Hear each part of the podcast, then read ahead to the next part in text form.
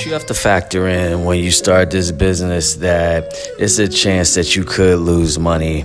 And they have said that the debt is on a rise right now.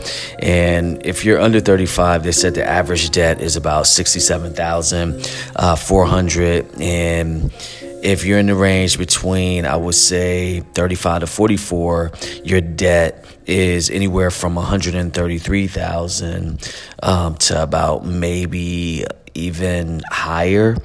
But 45 to 54, they're saying that the debt could be about 134,000 up to about 150. Now, as you get a little older, 55 to 64, your debt seems to drop down to 108 to 108,000 and from 66 or 65 to about 74 your debt's about 66,000